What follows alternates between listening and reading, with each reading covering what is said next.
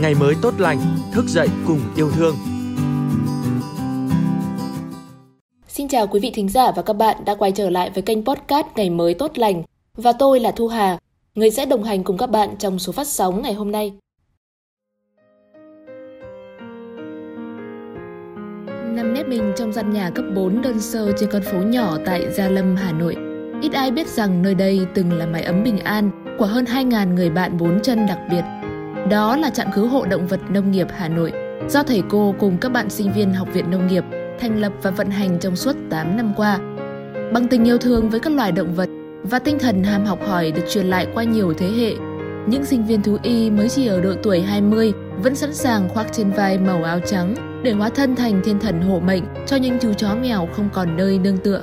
Tâm sự về khó khăn từ những ngày đầu thành lập tới nay, bạn Nguyễn Như Quỳnh, quản lý trạm cứu hộ, cho biết. Trong cái ờ, quá trình hoạt động ấy, thì là chúng mình gặp rất là nhiều khó khăn. Cái khó khăn gọi là lớn nhất của chúng mình nó về là kinh tế do là bị thiếu kinh phí nên là nó dẫn tới các hoạt động bị ảnh hưởng rất là nhiều. Ví dụ như các trang thiết bị để hỗ trợ cho các ờ, quá trình chẩn đoán hoặc là điều trị bị thiếu rất là nhiều. Rồi là kinh phí để hoạt động, rồi mua ờ, những cái dụng cụ, rồi là những cái bữa ăn, nó cũng rất là hạn chế. Ngoài ra thì những cái địa điểm hoạt động cũng chưa được tốt ví dụ như nắng nóng này, lũ lụt là bọn mình phải thường xuyên đối mặt. Vất vả nhất là trong cái à, mùa mưa. Chúng mình phải là đưa các con lên trên những cái chỗ cao ấy, không thì là sẽ bị ờ, ngập lụt toàn bộ. Khó khăn là vậy, nhưng trạm cứu hộ động vật nông nghiệp Hà Nội vẫn hoạt động theo cơ chế phi lợi nhuận và vận hành nhờ số tiền đóng góp hàng tháng từ chính các bạn thành viên hoặc các mạnh thường quân tài trợ thêm. Trong đó, nguồn vốn đắt giá nhất giúp trạm có thể duy trì bền vững trong suốt 8 năm qua chính là tình yêu động vật và niềm đam mê với nghề thú y. Chia sẻ thêm về động lực lựa chọn công việc này, bạn Minh Phượng, thành viên tại trạm cứu hộ cho biết. Suy nghĩ chung của tất cả chúng mình là đều xuất phát từ tình yêu thương động vật. Thì chúng mình đều mong muốn là những ờ, bé chó bé mèo ấy thì sẽ có một cuộc sống tốt đẹp và có cho mình một cái nhà ấm áp để tình thương chứ không phải là chịu cái cảnh uh, mang trên mình những vết thương bị bỏ rơi lang thang khắp các cái ngõ ngách thì nhiều bé còn không đủ ăn thì phải nhặt nhạnh trong đống rác để sống qua ngày ấy. và đó là lý do mà chúng mình lựa chọn cái công việc cứu hộ đấy ạ. Đến với trạm cứu hộ, mỗi chú chó mèo đều mang trong mình một hoàn cảnh đặc biệt.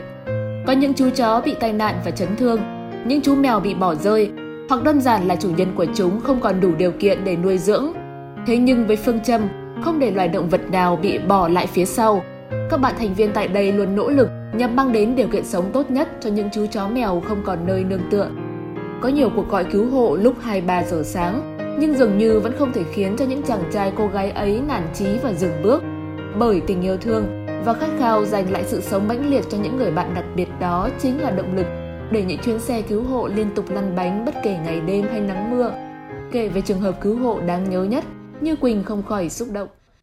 quê nhất thì là có một trường hợp mà một bạn chó tên là Bông, bạn này là phốc sóc. Cái đợt vừa rồi là một cái trào lưu nuôi chó mèo. Đây là cái ờ, hiện tượng là chó mèo bỏ rơi rất là nhiều hết trào lưu rồi nên là các bạn chỉ cần có bệnh thôi một cái bệnh đơn giản thôi cũng bị ờ, bỏ rơi theo mình tìm hiểu ấy thì bạn này là chủ bạn ý là nuôi để sinh sản để bán con để lấy tiền nhưng mà sau khi bạn ý là chạy ra ngoài đường bạn ý ờ, bị đâm và gãy cái xương chậu thì sau đấy bọn mình cũng phải tiến hành điều trị. Tuy nhiên là, là cái di chứng mà sau khi điều trị theo một cái liệu trình vào thuốc nhiều với cả với phẫu thuật thì à, bạn ý đã bị à, vấn đề về tiêu hóa rất là nặng. Thế nên là à, sau khi là cho nhận chủ rồi bọn mình lại bị trả lại phải ba lần nhận chủ thì đến lần thứ tư thì bạn mới tìm được thực sự một người yêu thương bạn ý và có thể chăm sóc bạn ý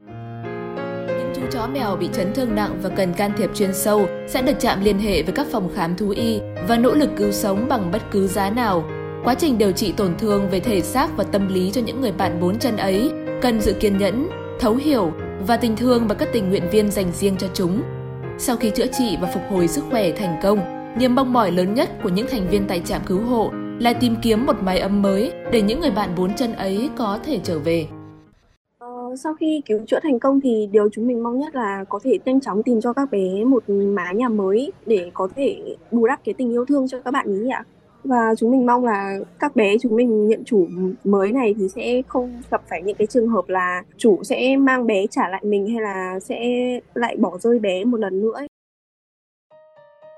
Những người có nhu cầu đón các bé về nuôi cần đảm bảo đầy đủ yếu tố trách nhiệm, điều kiện và tình yêu thương dành cho chó mèo. Hàng tháng họ phải thường xuyên cập nhật hình ảnh của các bạn nhỏ và gửi về cho trạm để đảm bảo rằng chúng không bị bán hoặc giết hại.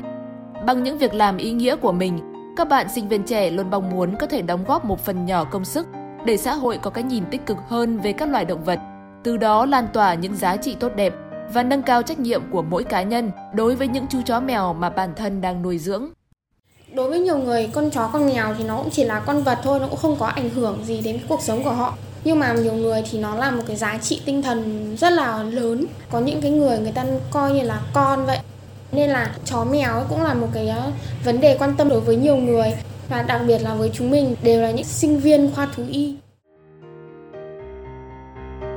Xuất phát từ tận tâm của công việc thú y, ngọn lửa nhiệt huyết và khát khao bảo vệ quyền được sống của những loài động vật vẫn liên tục được trạm cứu hộ nhen nhóm dù đã trải qua 8 thế hệ. Tuy rằng điều kiện vật chất còn gặp nhiều khó khăn thiếu thốn, nhưng những chàng trai cô gái ấy vẫn luôn nỗ lực hết mình với tâm niệm cao cả. Chúng tôi đối xử với động vật như gia đình của chính mình.